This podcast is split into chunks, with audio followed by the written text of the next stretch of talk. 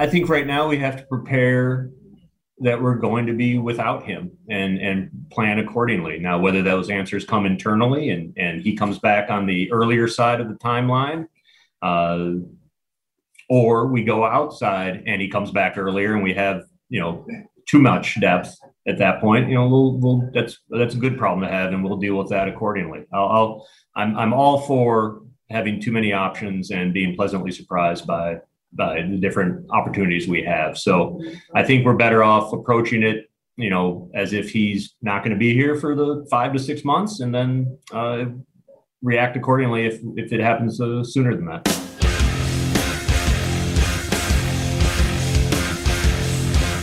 That is the general manager of the White Sox, Rick Hahn, talking with reporters today. The Sox, um, they're officially done with camp, and now it's time for baseball. Real, actual baseball is going to happen in, let's see, um, 49 hours for the White Sox because they'll play the Angels in their first game of the season, and that will be a 9 o'clock first pitch as we go to the score hotline and is brought to you by Al Piemonte Nissan. Al Piemonte Nissan in Melrose Park on North Avenue or apnissan.com. We visit with James Fegan, who covers the Sox for The Athletic. You can follow him on Twitter at jrfegan. Uh, and, and James, it's, it's nice that we're actually going to have some baseball, but because it's a 9 o'clock game, it still feels like it's an eternity away. Yeah, uh, I, I'm basically um, trying to map out what I'm going to do for most of the day on Thursday. Um, I, I think it's going to be a, mostly a lot of FIFA. So, you know, big day for me, and then it's a baseball at the very end of it.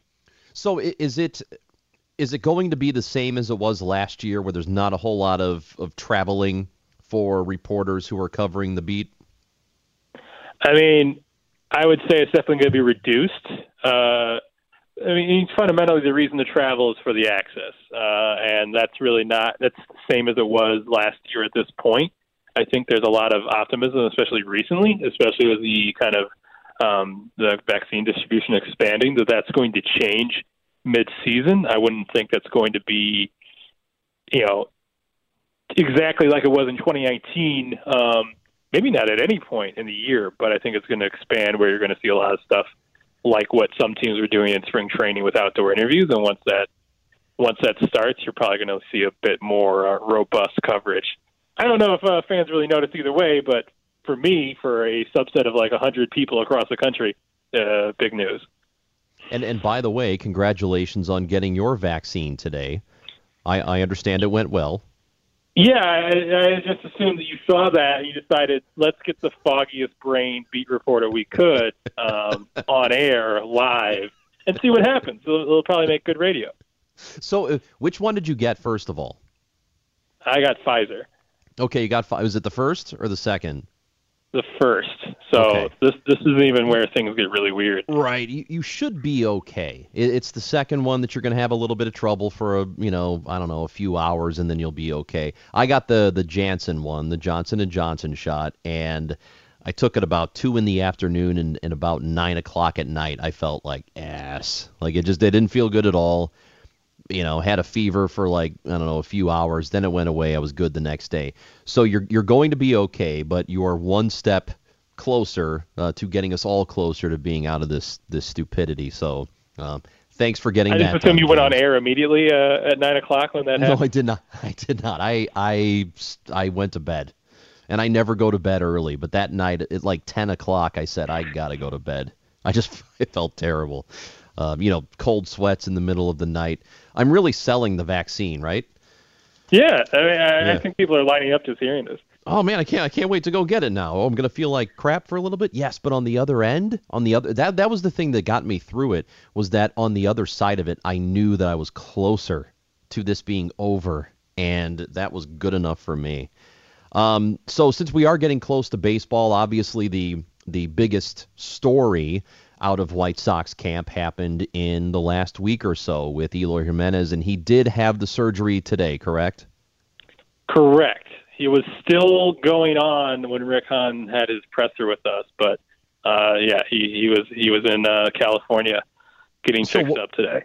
So James, what what is the plan then with him? Because they gave Andrew Vaughn some reps in left field, and I thought it was uh, maybe a little amusing, I guess, that there was like this fly ball to left field watch that they put him out there, and it was like every reporter is going to tweet whether or not he got a fly ball hit to him, and we'll see how he did on those. So they gave him a little bit of work out there. Uh, what is going to be the plan for the position, at least as they begin the season? He's going to mix in there, uh, you know, a decent amount. I don't think it's going to be, uh, you know, what was the year when the Mets like stuck stuck uh, Todd Hundley out there to die like every day. Like I don't think it's going to be like that all the time. I, I think it's more, you know, it's going to be mix and match. I think Tony Russa even told us as much that he was leaning towards Leury Garcia uh, every day, but you know, Leury Garcia is not really an everyday hitter, so I think it's going to kind of vary around. Um, it's it's definitely the way to maximize offense of what they currently have. Like when they want um, Grandal catching and Zack Collins, uh, you know, DHing, that's kind of the way to get as many bats as possible uh, to really be in. And you know, maybe on nights where they're not starting Lucas Giolito or they, they think they kind of have to, uh, you know, are going to be a bit more of a slugfest, that's where you see Andrew Vaughn doing it. But I, I would think like three to four nights a year, he's going to do that. that. I think definitely the quote that you uh, led in with when I was coming on here kind of shows that they're kind of actively looking around for for some help uh, over the course of the year. That they're you know operating off the assumption that you know Eloy is really missing most of the regular season. You wouldn't quite necessarily trade for your new left fielder or anything like that, but I, I think they're definitely looking for piecemeal help here and there to to give them some sort of offensive boost, and it's not just you know Andrew Vaughn on left field every day for eternity or anything like that. But it's it's an unsettled uh, state at this moment. So um, I, I think every uh, you know kind of half baked rumor that comes out about left field, you, yeah. you kind of have to pay a little bit of attention to to it until Eloy comes back. And, and that's kind of what I was thinking is that you know leading up to the deadline, which is months away. Um, you you kind of have to assume they're going to look outside the organization depending on where they are and and how things are working out there. And part of it, if I'm wrong on this, let me know. But it, it felt like, and this is this is not hindsight. I had felt this way prior to spring training starting. That I just felt like there was there was more business to be done with the roster. That maybe it's um, you know I, I, don't know how excited people were about Adam Eaton. I thought it was sort of an underwhelming move for them to make. And maybe if you make a push for somebody like George Springer or are more serious about that, an injury like this to Eloy Jimenez doesn't hurt you as badly. Do you think they should have done more before training camp happened? Yeah, I, I mean, I think Springer kind of ideally fits your window, and you know solves that position long term. And yeah, it probably makes this um, makes this more palatable. Uh, you know, there, there's no way losing Eloy is not awful, and there's no like you're not going to have just a, an Eloy caliber replacement lying in wait in any real situation.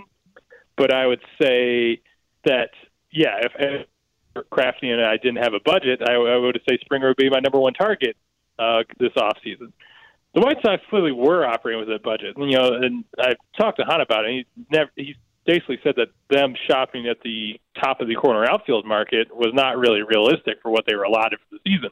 The reason they kind of and I don't know, this is not to necessarily agree with it 100%, but the reason that they shop at the top of the market for closer is because that's the position group they could shop for a lot of the mar- top of the market. Mm-hmm. The most expensive closer, the best closer in baseball costs for years $54 million that gets you a very you know middle class right fielder, and as a result, they decided, well, let's get an elite closer and let's kind of look for what's an affordable bounce back um, option, uh, and that that leads you to Adam Eaton. Now, or you know, maybe preferably it would have led you to Joc Pederson, but that's what they wound up being able to secure right away at the, at early in free agency.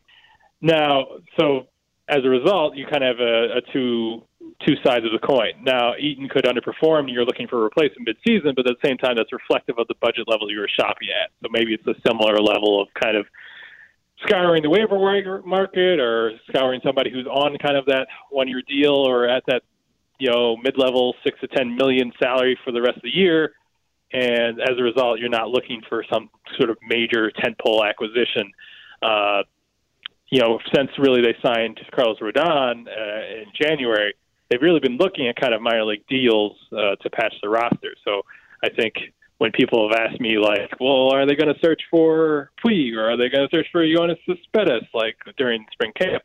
You know, my question to that would be, you know, is that guy going to come for a minor league deal? Because then, yeah, they might plug a hole with that. But um, I think they're going to have a little bit more um, kind of uh, in their ante when they're searching for the deadline. But you know, for now, I think you're going to see them looking for moves a little more on the Jake Lamb level of like, well, who's available on the waiver wire for a low level uh, major league deal? You know, if that really is a systemic help for us, which is unlikely at the level, we'll add it. But right now, I, I think that's why they're kind of leaning with what they have internally, and then they'll shop again at the deadline uh, for, for something reasonable.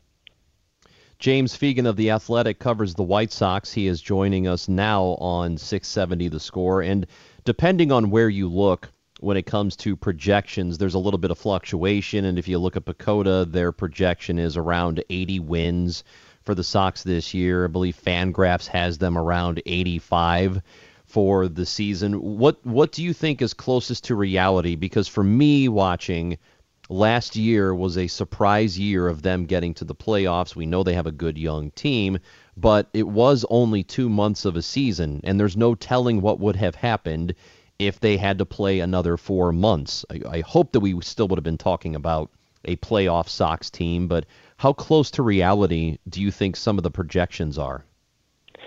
I'm I'm on the over for those. I would say. I, I think uh, talking to scouts who were covering them this spring that you know, it, it's more of the high 80s type of territory. The kind of PECOTA uh, projections is really, and I understand why, because you take the entire career uh, into it and just kind of project the stats out from there. But they wind up being really uh, bearish on guys who have kind of had recent transformations. Um, so it's, it's really low on Tim Anderson. It doesn't know what to make of Yoan Moncada because you have it doesn't know that he was a number one global prospect. It says like, well, he had one good 2019 season, and, and that kind of seems like an outlier that's not going to happen again. Um, it winds up thinking not much of you know Jose Abreu having an MVP season last year. It doesn't know it, doesn't think Michael Kopech or Dylan Cease are any good. The same for Carlos Rodon.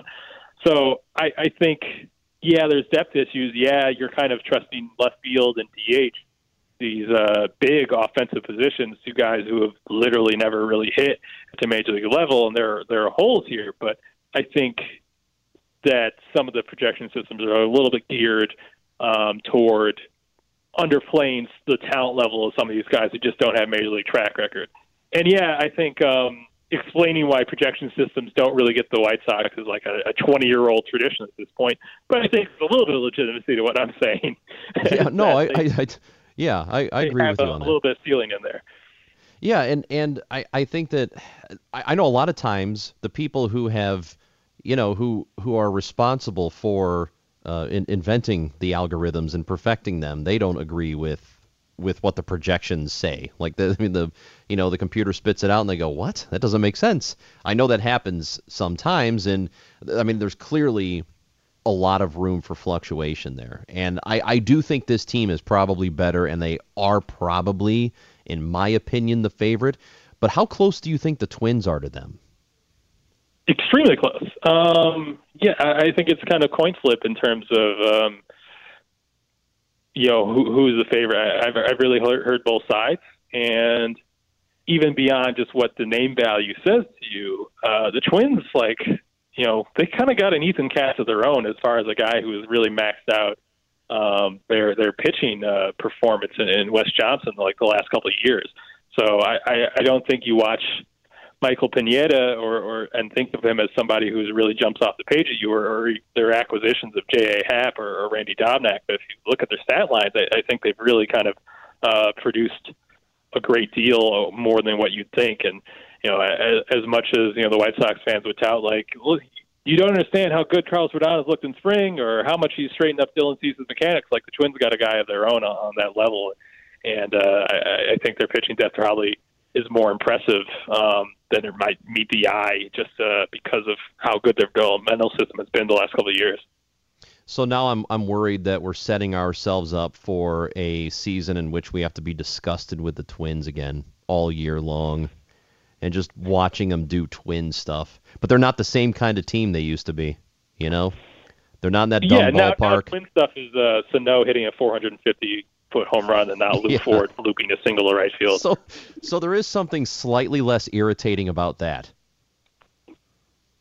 Well, yeah, except uh, well, Sano, you like strike him out, make him look foolish three times, and then he hits like a gutting like eighth inning bomb to to you know St. Paul. Hey, I, Hey, I think it winds up being irritating all the same to White Sox fans. I don't know, dude. I don't know. I, I would rather just okay. He hit a, a 900 foot home run or a chopper off the turf that just got through the the two middle infielders who who crossed each other and you know like game winning run scoring from second on some BS rally they started in the ninth.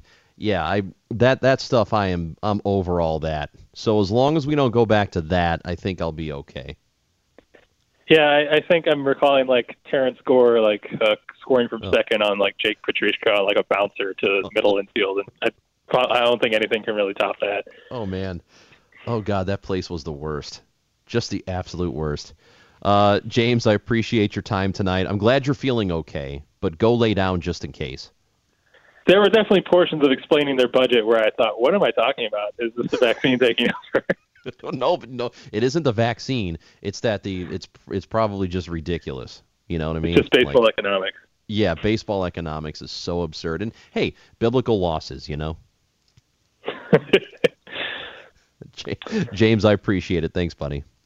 All right, take care.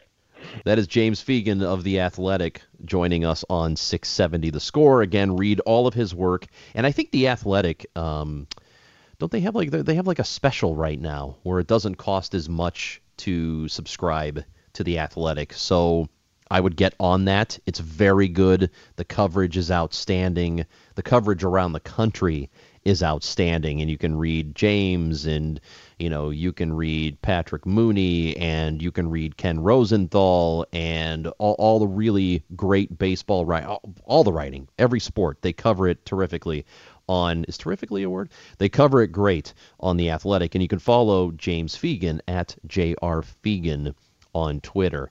So uh, you know the budget stuff and I was having this conversation with somebody on our text stream. And please text the show if you have something to say. Brought to you by Hyundai of Algonquin. Save time. Shop online at rosenhyundai.com. Um, it, I, I, one of the most bothersome things about Major League Baseball, because it's a sport that doesn't work within a salary cap, so you don't really know how much a team can actually spend. One of the most irritating things about it for me is knowing that teams probably sometimes set arbitrary budgets for themselves when it comes to payroll.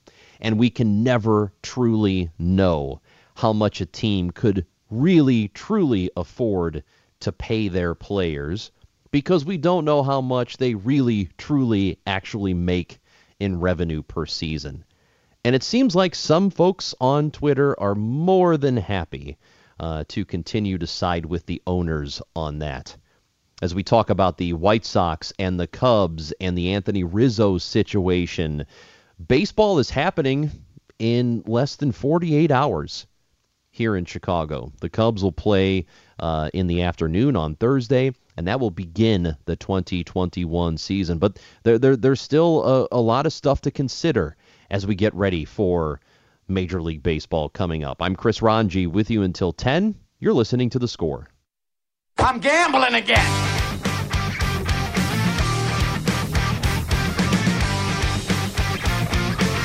Hey, College Hoops on the Score is brought to you by Sam Adams. So whenever we talk about it, um, it's brought to you by Sam Adams. You should know that. And here, gambling is fun. I am not a uh, no. Okay, I'm a degenerate now. I'm a new dege- I'm a new gambling degenerate. I think we all are. New or all degenerates? Uh, yes. Okay. The uh, so this was tweeted out by Yahoo Sportsbook tonight. Um, college basketball is on Gonzaga advances to the Final Four. Shocker. They're still undefeated. Um, before I tell you the final, let me tell you what some better did. Better, B E T T O R. According to Yahoo, this better put down $550,000 on USC um, to cover eight and a half. And that was before the game started. Okay, so obviously that didn't work. That same person then bet another $550,000, so a total of $1.1 million. This no, I'm sorry, 1. Point, is that right? Yeah, That's right, $1.1 million. Yeah, my math ain't great. 1.1 million dollars total. But the second $550,000 they put on USC at halftime to win the second half. So, in order for this person to have won the second bet, USC needed to lose by 18 or less. 18 or less. So the person knew that that you know that that $550,000 initially going to lose that. But at least if I hedge here and I bet on USC to win the second half, I can save face. So USC needed to lose by 18 or less. They lost by 19. So yeah. That dude 1.1 mil just gone. Just totally gone. And I can guarantee you this person uh, you know, when you hear a total like that, it's always just astounding because most of us here could not ever put that kind of money on a single bet. Um, but this person can afford it, and I I would guess that they're not going to miss that money. Which then brings us to another point. Can you imagine not lo- losing a little over a million dollars in one night and being like, "Meh." The irony of me saying this right now is that I've been defending uh, baseball players all night for not making as much money as I think they should make. And baseball players are the exact kinds of people who could put down a million point one dollars on one game in one night and be okay if they didn't cash in. So understanding that, like, ob- like I'm with you. Uh, I'm willing to bet. You see, we're talking about game. We see what I did there. Yeah, that's. I'm willing to good. bet that this person is not going to miss that money. However, I I would contend this is still an ill-advised gamble by whoever this is because Gonzaga has won. Uh, I think a Sports Center, something like that. I saw someone tweeted after the game that Gonzaga has now won 27 consecutive games by double digits.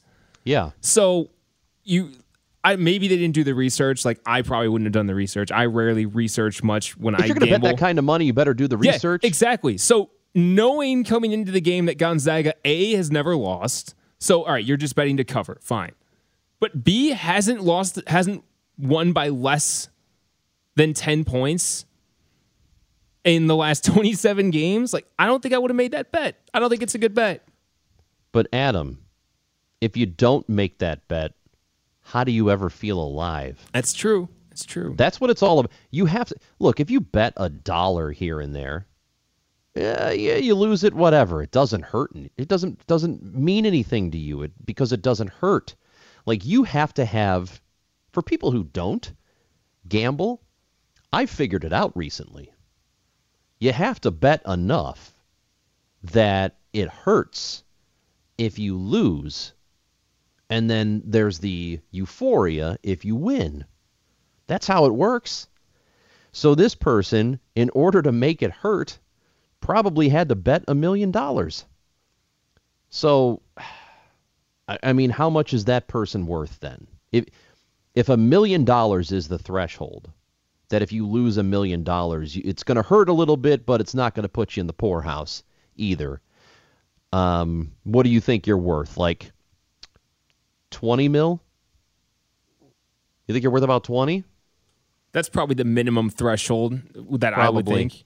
Double Yeah, double digit millions of dollars. You you, you got to be double digits. Um, but that person feels alive right now. I'll tell you that. This, this Yeah. person Hey. definitely lives in a penthouse in Vegas. Like well, maybe not sure. anymore. Well, maybe maybe that was the maybe, maybe- maybe- that was the end of that for that him. was that was the rent check. maybe he thought I can upgrade to a better penthouse, and now that's not going to happen. That's just a real bummer for that guy. That's shame. So I I can't feel bad for this person, but it is still sort of an oh my god. Look, and and I was talking about professional baseball players, um, and I I talked about this recently on the score. I think that they're look, uh, ball players like to put down some bucks on stuff. And I'm, I'm sure that's true in, you know, with most professional athletes in every sport. I'm sure a lot of people like to bet. They just do. It, it would be nothing for certain players on a daily basis to throw down like 40K on games for that day. I, I, I know of it happening for a fact. And they used to do it regularly every weekend. College football, NFL, here's 40K in games for the day.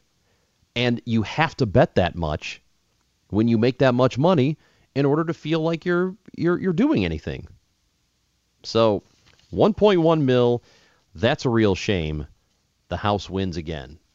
So oh! if you want to avoid doing something stupid like that, you got to listen to Joe Ostrowski on BetQL Daily.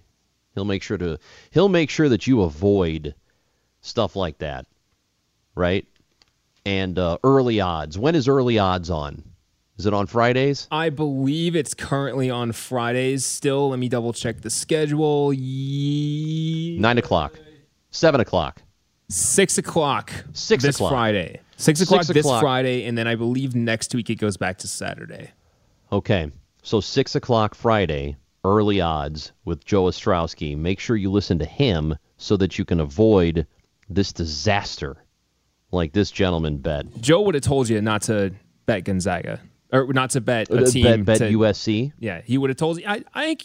I think he would have said, you know, hey, look, Gonzaga always wins by double digits. Not a good bet. Find something else. USC plus eight and a half before the game. Hmm. They were. Was it? Was the line only eight and a half? Yeah, I don't know. I didn't look it up. I mean, I don't I, know. I didn't see the line before the before the game. It I was only eight and a half. It's possible that he could have. I mean, if he's betting through, I know like FanDuel, which is the one I use. They let they have alternative lines. Yeah. If you so, maybe he did something like that. I, I don't know. I have no idea what the line was before the game. Holy mackerel. Well, uh, at least somebody had a bad night tonight.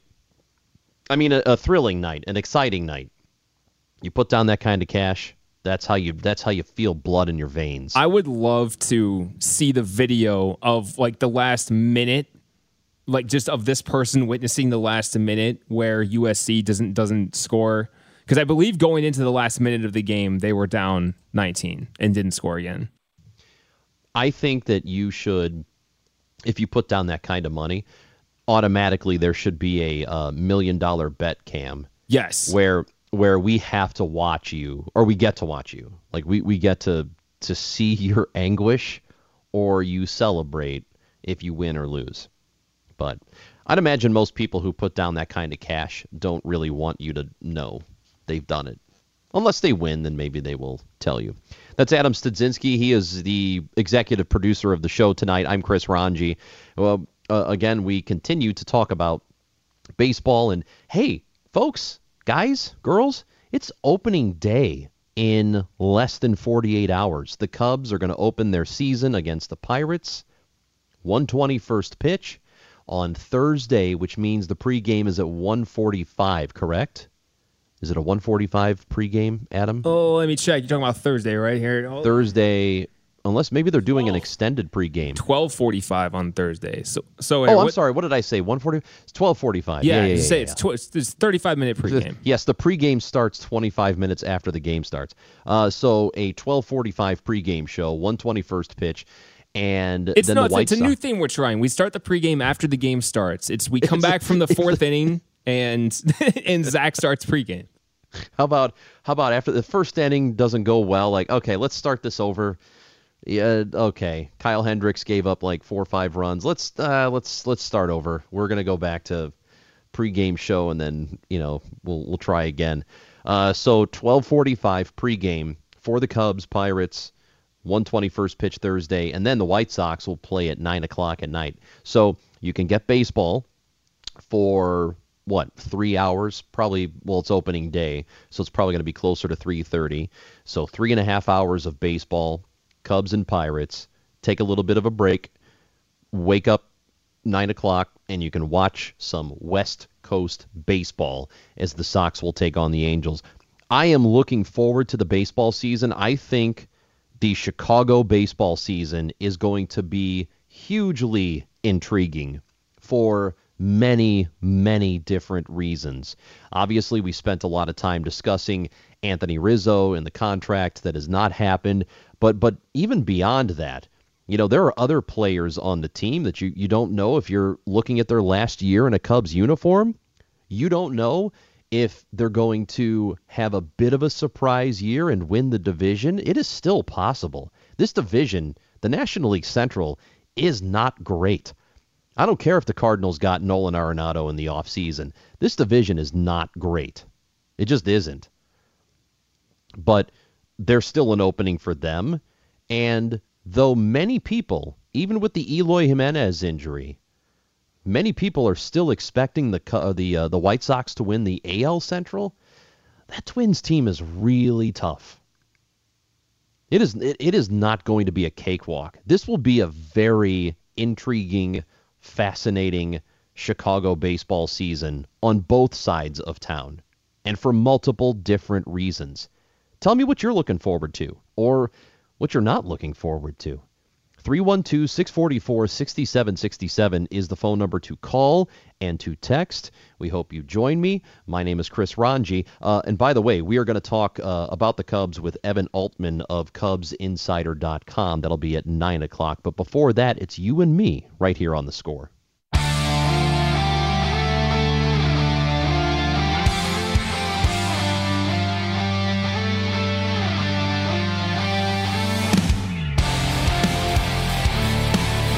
Yeah, it's opening day uh, on the score on Thursday. The 121st pitch against the Pirates. Baseball season begins. Look, this is a.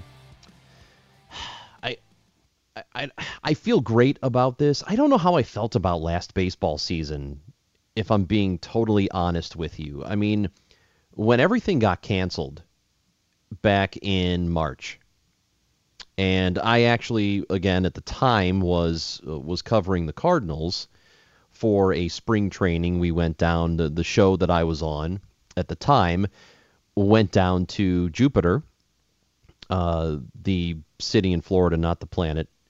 Although it kind of seems like a planet sometimes. It's weird down there. We went to Jupiter to cover what was happening in February, and that's when the pandemic like started to really I think people were becoming really conscious of it in this country. And knowing that it was going to affect us, but not really knowing to what extent it was going to affect us. And you remember at the time, we were looking at Italy, and Italy had locked down everything, and we were all like, wow, that's a that is crazy that they're doing that.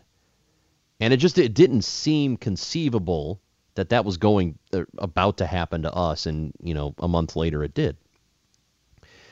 And when the season was canceled or at least postponed and we didn't know when baseball was going to happen I, it just for me i don't know how you felt it, it just felt weird having the season start up in august and knowing it was going to be 60 games and not really knowing how i would feel if you know, my team made it to the playoffs.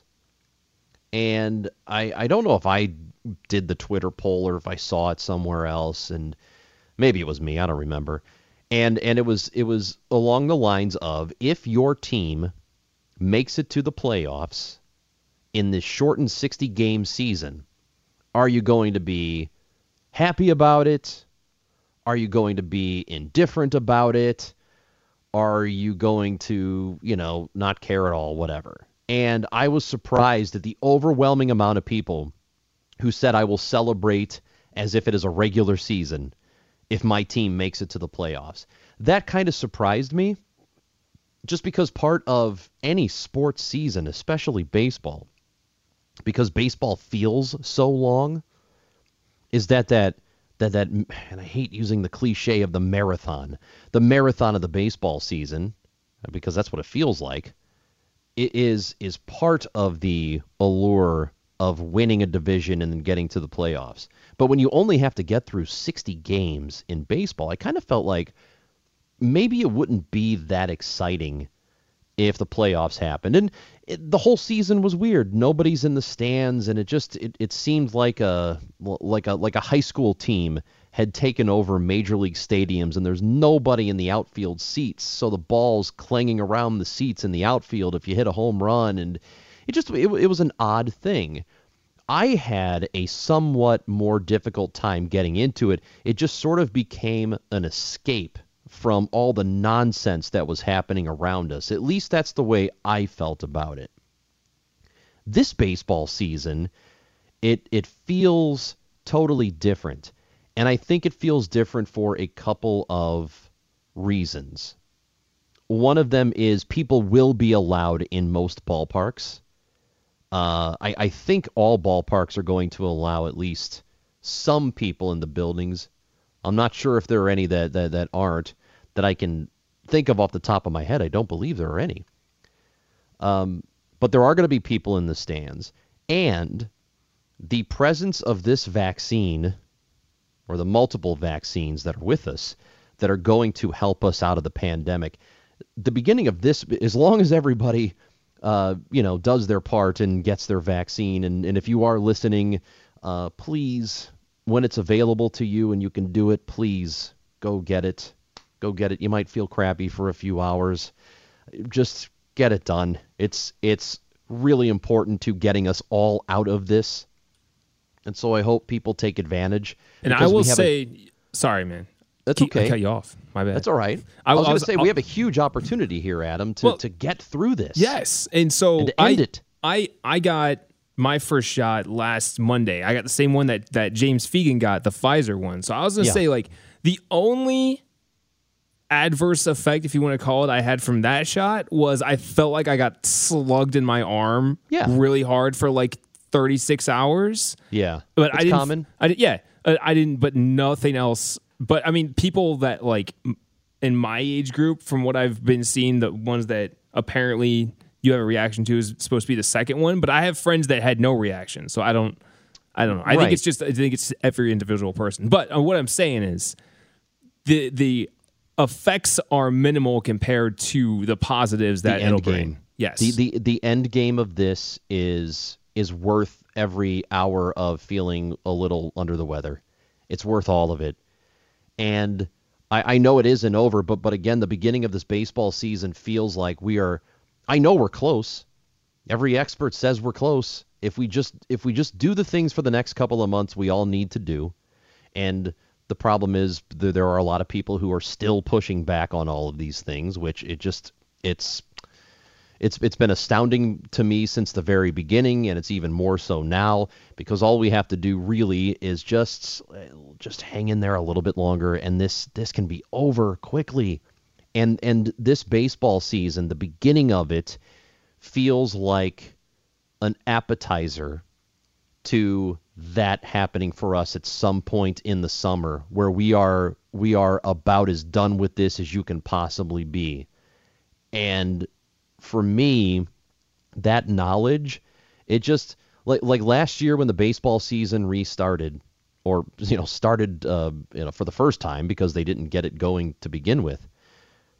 When that happened, it just felt like, yeah, okay, here's baseball, and I'm glad we have something to do during all of this. But it just it felt like such a long way off for us to be through this this horrible hell that we are in of this stupid pandemic. And this year, with this season for me, and and again, I, I've got a little bit in the back of my mind, a little bit of concern that something stupid's going to happen or there are going to be enough silly people who make sure we stay in this pandemic longer than we need to because they refuse to do the things that we need to do to get us all there because they have no sense of community whatsoever and they don't care about other people. They only care about their own stuff and they just don't care about the, the, the larger good.